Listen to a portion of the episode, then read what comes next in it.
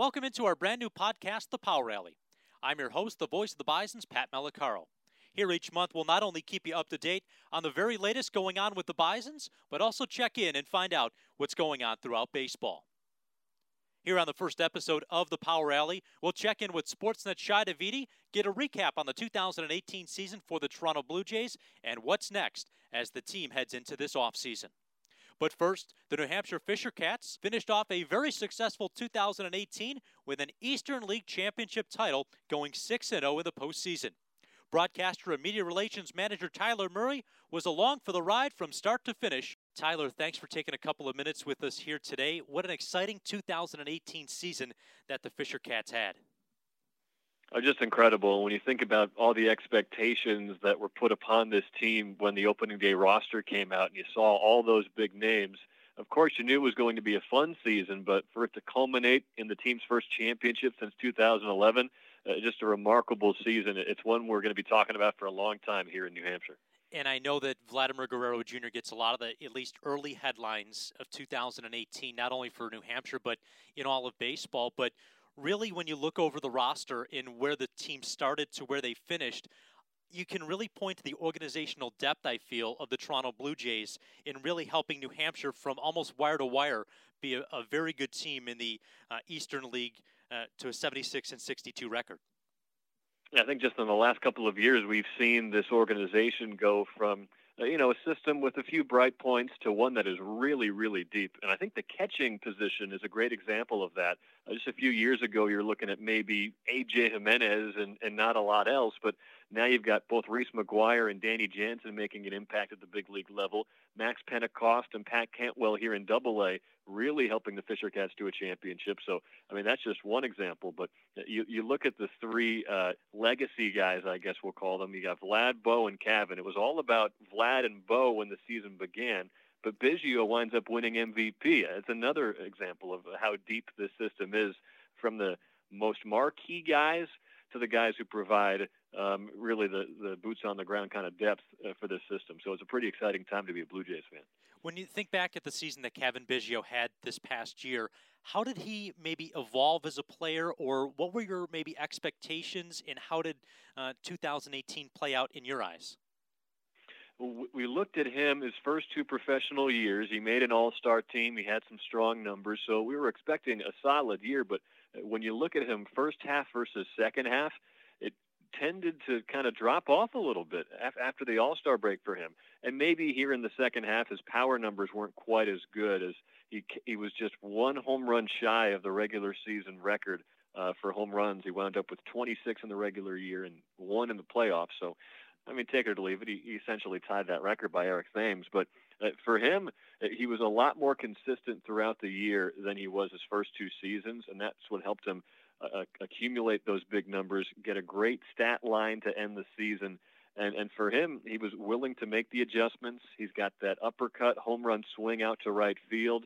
And working with hitting coach Hunter Mense, uh, looking at that film, working hard in the cages. He's just a guy willing to make adjustments and improvements, and I think you're going to see that continue as he moves up the organization. You mentioned the legacy players, and I know uh, when the rosters were announced originally for the Arizona Fall League, all all three, Bo Cavan and Vladimir Guerrero Jr. were all going to go to the Fall League.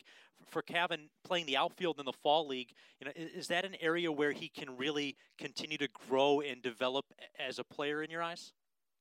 Yeah, you know, and this isn't a canned answer. Uh, we've seen it. We played him once or twice in right field, and he was good. I mean, he tracked the ball well. He had a, a nice running catch and a good throw back to first base that almost wound up in a double play. So I get asked a lot about uh, could Vlad play the outfield? I don't really know. I haven't seen it. Uh, we've seen Cavan play out there in right field a little bit, and I think he could get it done. And, and I think more to the point, the fact that they're trying him in the outfield means that the Blue Jays really do see a future for this guy. You look at our opening day infield; they had Cavan at first, Lourdes Gurriel at second, Bo at shortstop, and then Vlad at third. It was almost like they were jamming Cavan in there at first, which he played very well.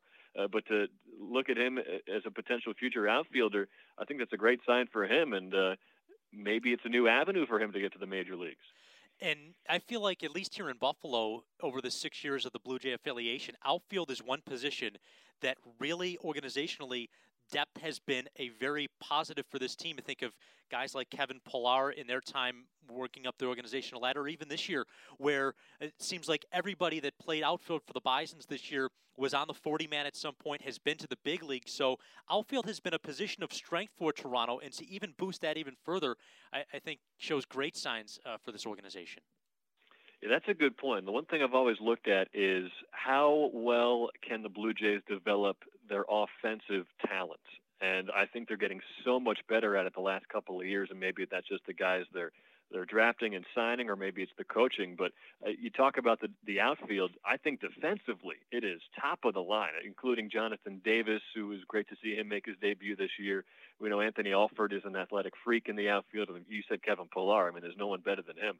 Uh, but I think Biggio could also add uh, that bat that maybe doesn't always come along with a major league outfielder, at least in, in his younger development uh, levels in the Blue Jays system. So I think uh, you, you might see an influx of more well-rounded players coming up in the outfield positions as well. Here on the Power Alley, we're talking to Tyler Murray from the New Hampshire Fisher Cats for a couple of moments. And Tyler, let's touch on the catching position for a second. You mentioned Max Pentecost, and he's a player that maybe has gotten lost in the shuffle, so to speak, with the, the rise of Danny Jansen and Reese McGuire. But you know, looking at the numbers, the Eastern League Player of the Month for August. Uh, how, how is Max in 2018 and and his maybe leadership behind the plate in helping the pitching staff? I mean, this year was so big for Max, and I don't think the Fisher Cats are champions without him. He had the dramatic go-ahead three-run homer in the playoff clinching game late in the season. He had a big home run in game two of the postseason against the Trenton Thunder as well to overcome an early deficit. And he was frustrated early in the year. I mean, he was trying to get fully healthy at the same time as trying to figure out double A pitching, which is, of course, such a big step up from advanced A. So there was so much going on, and you saw him hit 179 in June when he was finally getting consistent reps behind home plate, and you wondered, well, when is it going to click? Well, you said it, Pat. It clicked in August, big time. And I, I think just that one month alone, I mean, uh, we don't harp too much on guys for one bad month, so maybe it's uh, unfair to give a guy credit for just one good month. But I, I really think you have to look at his most recent work and give him a ton of credit for what he was able to do, and a great contributor in the playoffs as well. So it felt like everything came together for Max toward the end: the health, the consistency, and he's getting better at blocking the ball behind home plate. John Schneider, the manager and former catcher for the Fisher Cats, such a big help for him in 2018. So uh, maybe Max fell off the radar in the last couple of years because of injury, but if you ask me, he should be right back in the forefront of uh, people's minds in terms of uh, the future behind home plate. Well, and that's great to hear. And you know, one of the things that folks had asked me about Reese and Danny was what doesn't show up on the score sheet that should people know, and, and I always came back to the fact that those two guys wanted to lead the pitcher meetings, and those were spots where usually you know pitching coach and your manager have a big say in in those meetings. But it was really those two guys behind the plate and the maturity that we saw. And, and I'm wondering if there's there's something like that. You mentioned you know defensively behind the plate and blocking the baseball. Are the things that you've seen from Max that have helped him turn into the player he was in, in, in August and put it all together?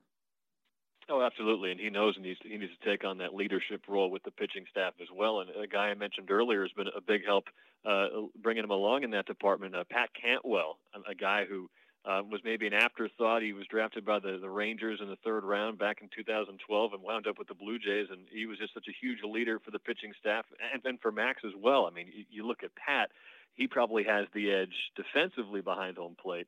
And whenever there were uh, workouts with uh, just the catchers and John Schneider, it was Pat helping out Max a little bit with some of his techniques, and then of course Max sharing his wisdom on the back end. I mean, he's an 11th overall pick, so Max knows what he's doing. But it was uh, it was impressive to see those two guys working together, and what wound up being a really good tandem behind home plate.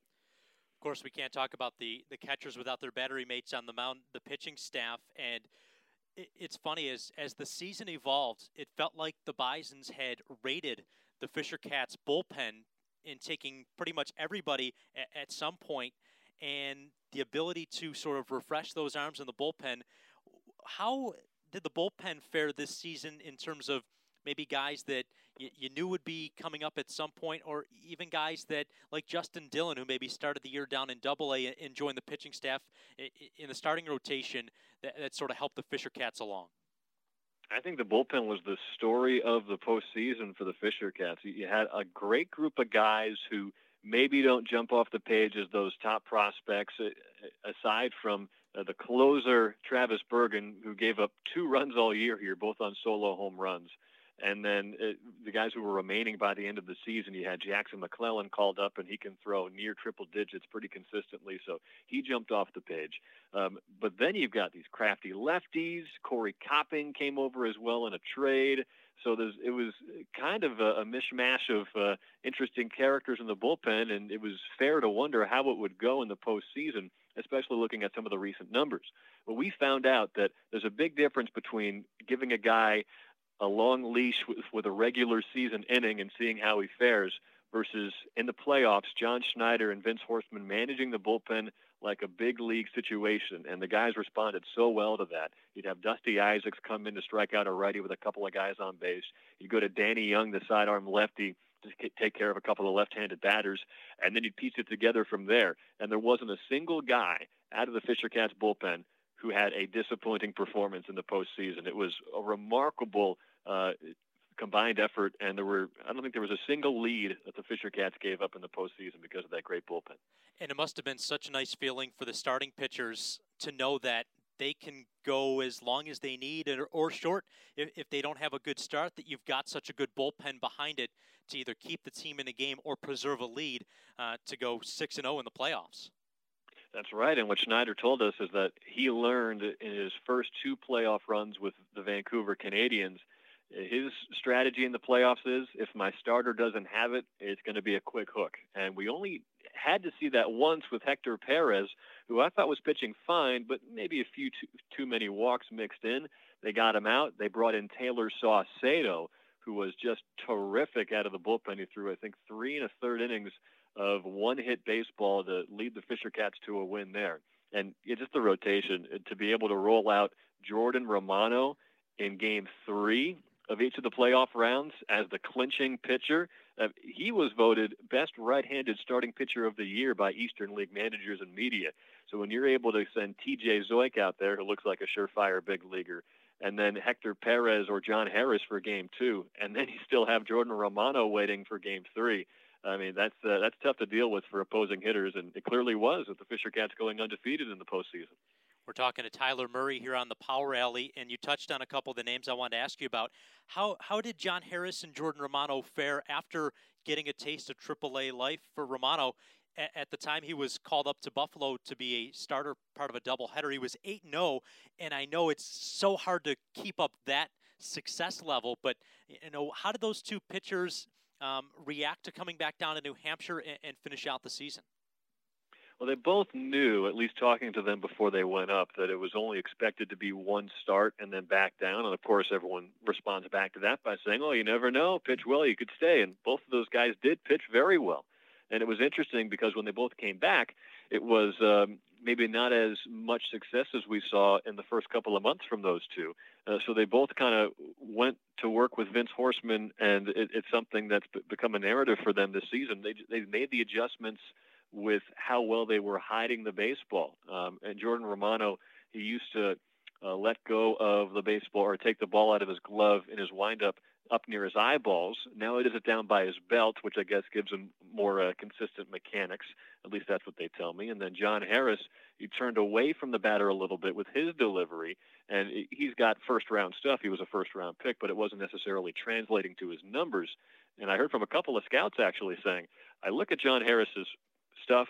I look at his stats, and it doesn't match up. He's got much better stuff than his numbers show. So now, with hitters getting a bit of a, a later reaction on his deliveries, it really showed up big time. And uh, in that game two against Akron, he attacked hitters like we've never seen before. He had a great game plan. He knew that was a singles hitting lineup.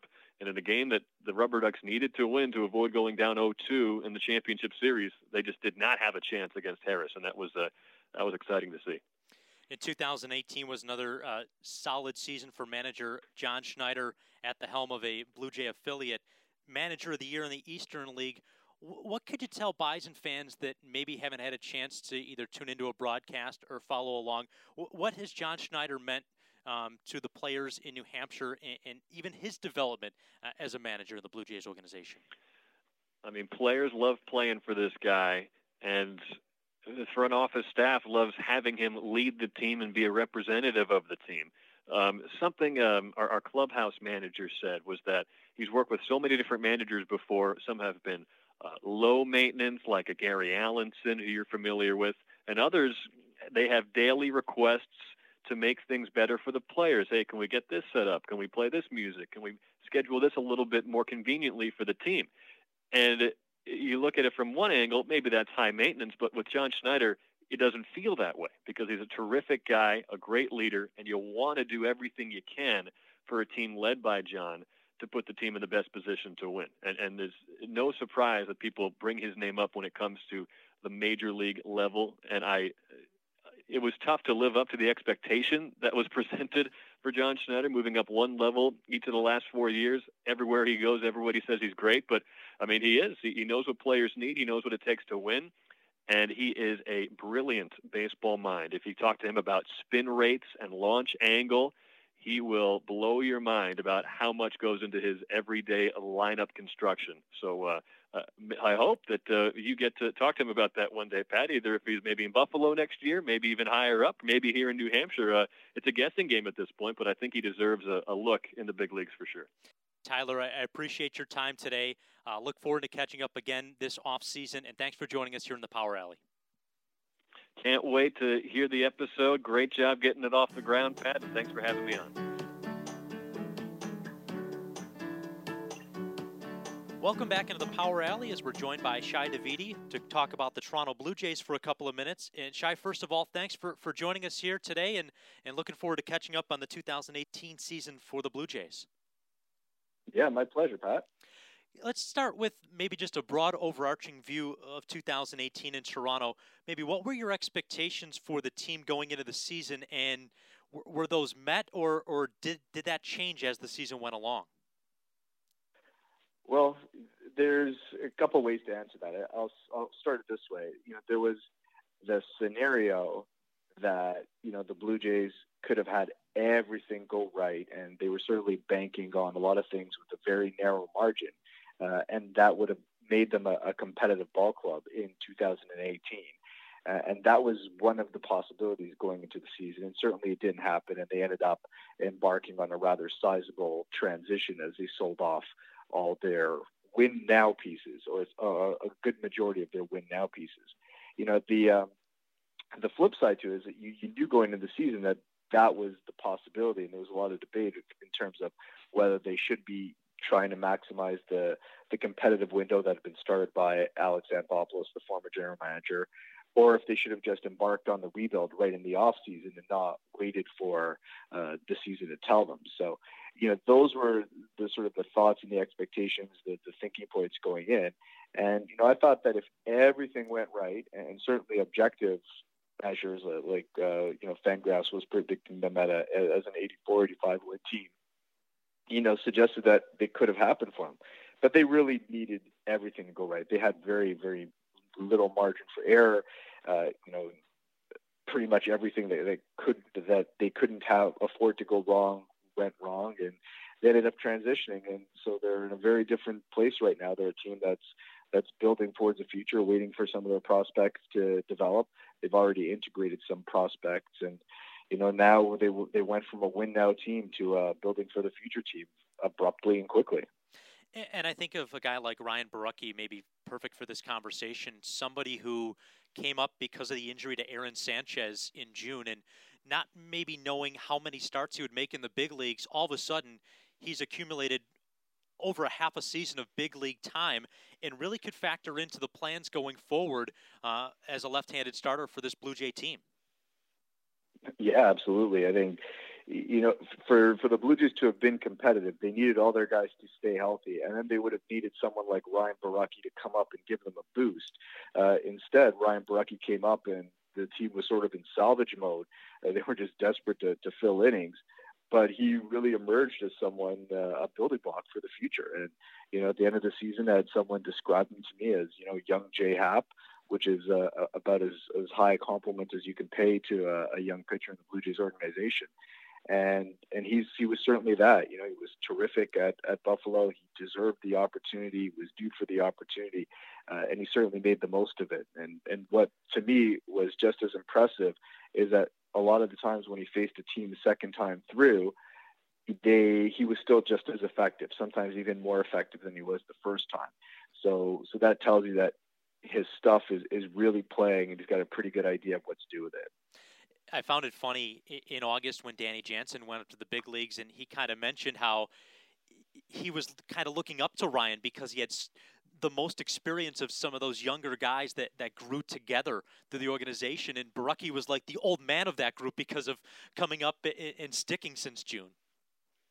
Yeah, he, he was he was definitely the first, and you know it's it's interesting. I had a conversation with Kevin Pillar on the last day of the season, and he was talking about some of the transition of the young players, and he looked at the the bond that they had growing up through the minor leagues together, and not that he was envious of it, but he said, you know, that's what we had here in 2015, and we lost it a little bit, uh, and it's good to see that back. And he really appreciated that. He really appreciated getting to know them. And you're right, you know, Ryan Borucki in a lot of ways was the first, and a lot of those guys really appreciate Ryan because of his story and everything that he's endured to get to the big leagues. You know, Danny Jansen, in some ways, a bit of a similar story. Uh, guys who had the beginnings of their careers stopped and started by by injuries, sometimes severe, that they had to overcome, uh, overcome some doubts, overcome the loss of playing time. And uh, and you're right, you know the the bond that that was that existed um, carried through, and Ryan Borucki was the guy that they all looked to because he was the first one to make it. Shi Davidi is joining us for a couple of minutes here in the Power Alley. And another pitcher I wanted to ask you about was Sean Reid-Foley and his big league debut and then call up uh, right before September 1st back to the big leagues. And, you know, for a guy who knew that this year was such an important season after struggling last year in Double A, um, I, I, thought the maturity for Sean this year in, in taking that head on and pitching so well at Double A and here in Triple A and not letting his rocky first couple of starts in the big leagues um, really get to him was a good positive sign for, for that pitcher moving forward. Sure, and, and really, a lot of 2017 for Sean Reid-Foley was about developing his changeup and understanding that that needs to be a weapon for him, and it can't just be you know pounding fastballs by guys. Uh, and then you saw him uh, put it all together this past season and, and, and get that call up. And, and, there's still some development there. I think that's really the consensus around the Blue Jays that the, the stuff is clearly going to play. He can overpower big league hitters. He can get them to swing and miss. Uh, you know, that, that 10 strikeout, five inning outing at Yankee Stadium was really symbolic of that or evidence of that.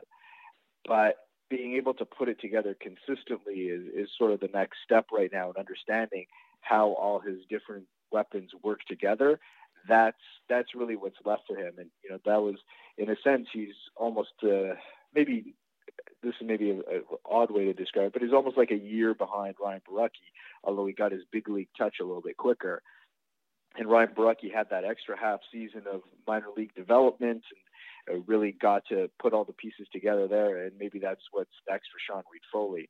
Uh, but he was he was very impressive in terms of what he can do with his fastball, how major league hitters react to it, and and that's something that the Blue Jays don't have that power arm type of pitcher, uh, and Sean Reid-Foley could certainly fill that void. We mentioned some of the pitching depth that has made their big league debut this year. Uh, how about a couple of guys who uh, made it to the Blue Jays this season on the infield? We saw Richard Urena in last September uh, make such a uh, big presence felt on the Blue Jays roster. And then this year, kind of an up and down year, seeing time in the big leagues and, and injuries sort of hampered his 2018 a little bit. How do you feel that both Richard Urena and Lourdes Gurriel Jr. Um, maybe factor into the future plans and how they performed in 2018? Well, I mean, right now the way that everything's positioned, you know, Lourdes Gurriel appears to be on the big league roster to stay, uh, unless he shows that he's not capable. And you know, the Blue Jays love what he did offensively. Uh, they really liked the defensive improvements he made after the the second time he was called up, and he was a lot steadier in the field. And you know, as things stand right now, based on what we know today, I'd say that he is the starting shortstop for the Toronto Blue Jays uh, come opening day 2019.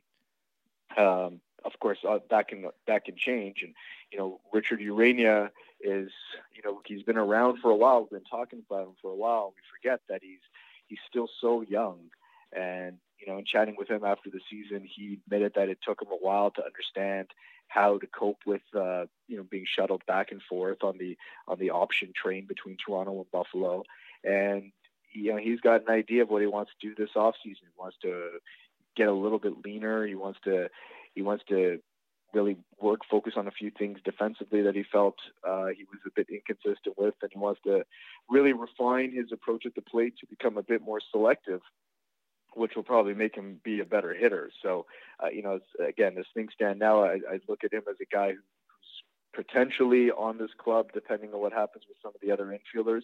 But he could also begin the season back with uh, with Buffalo, just honing those skills and waiting for an opportunity. And as we look at the offseason a little bit here, I know General Manager of the Blue Jays, Ross Atkins, has met with the media uh, this week and sort of the debrief of 2018 and looking forward. And what do you get the sense of maybe the the roster turnover with uh, with the emergence of some of these younger players and the ability to then maybe flip the depth a little bit or capitalize on some of the, the players that have been here for a while that you know three names that come up are Aaron Sanchez, Marcus Stroman, and Kevin Pillar, and maybe the ability to uh, get a return for a couple of those guys in the offseason. Yeah, I, certainly think that they they examined that over the course of the offseason, um, perhaps even aggressively, depending how things play out. But you know, the the overarching view of things is that they've got a, a big crunch coming up on their 40 man roster uh, in terms of having to add some some players from the younger levels and not a lot of room because uh, you know the only couple of guys are coming off in Estrada and Tyler Clippard. and you know those spots are going to be taken by Troy Tulowitzki needs to be reinstated from the 60-day DL, and, and uh, Julian Merryweather, who's the player to be named in the, the Josh Donaldson deal, which is going to happen uh, shortly. So, you know, you know that that's going to be the challenge, and I think that's going to force the Blue Jays to try and trade off some of their their depth, whether it's from the minor leagues or from the big league level. Uh, but they do have a lot of surplus, both in the infield, both in the outfield. They need some pitching, and you know Ross Atkins pretty blatantly or explicitly stated that they're going to have to start turning over some of their position players into pitching. So I think they're going to be very active in that regard. Uh, in terms of how they do it, they're going to have a number of different options. But the the deadline in early November to set 40 man rosters has really put a bit of a clock on it. And even before the 40 man rosters are set, the, maybe the biggest decision for Ross and the Blue Jays front office will be who will be the next manager for the team in 2019. John Gibbons, um, you know, just finishing up his tenure, his second tenure as Blue Jay manager, and, and uh, just listening to and reading some of the comments from from Ross's conversation the other day, the ability for the next manager to collaborate in all aspects of the game and with with everybody and the Blue Jays organization. Um, how important is that going to be? And maybe in terms of the next wave of managers, as we've seen that sort of collaborative effort uh, really been a focus of teams the last couple of years. Yeah, it's it's pretty funny. I, I got a after hearing Ross's very uh, detailed description of what the ideal manager looks like. I got a text from someone in the, in the, the baseball industry. He said, "Hey, I, I know who the the next Blue Jays manager is," and he sent me a, a, a unicorn emoji, uh, which I thought was was a pretty pretty good description of, of what they're searching for. But I, I do think the next person is going to be someone who's going to be far more involved in all aspects of the team, as you, as you just touched on there. You know, John Gibbons was very much, I'm worried about the 25 man roster, you know, maybe a handful of guys who, at AAA who are knocking on the door who we may need to shuffle up, uh, uh, bring up at some point or, or are on our radar in case of injury. He's keeping tabs on those kind of guys. But otherwise, you know, that was his, his focus was on winning the baseball game that night and and that's to his credit. He did a great job of that over his career, and even when he didn't have a great roster, he he did his best with what he had to to put his players in positions to win. Uh, but the the the role has evolved in a significant way in recent years, and this is a, a front office that's operating a lot differently than the one that hired John Gibbons to manage the club. They're going to be looking for some different things out of their manager, and you know that ability to you know process and synthesize information at different levels in different areas uh, and be involved in more than just what's impacting the big league roster that's going to be, I think, really important for the next manager and something that I, I think we're going to see play out in whoever they hire. Well, Shi, I appreciate uh, couple minutes of your time here today to talk about the Blue Jays and this past season and going forward. Looking forward to following along as well as the off season. Uh, we'll keep you busy. Thanks for a couple of minutes of your time. My pleasure, Pat, and look forward to hearing all about the Bisons from you next year as well. Thanks for joining us on the first episode of the Power Alley. We look forward to bringing you the latest on the Bisons and baseball as the offseason continues. Check back each month here on Bisons.com. I'm Pat Malacaro. Hope to talk with you next time here on the Power Alley.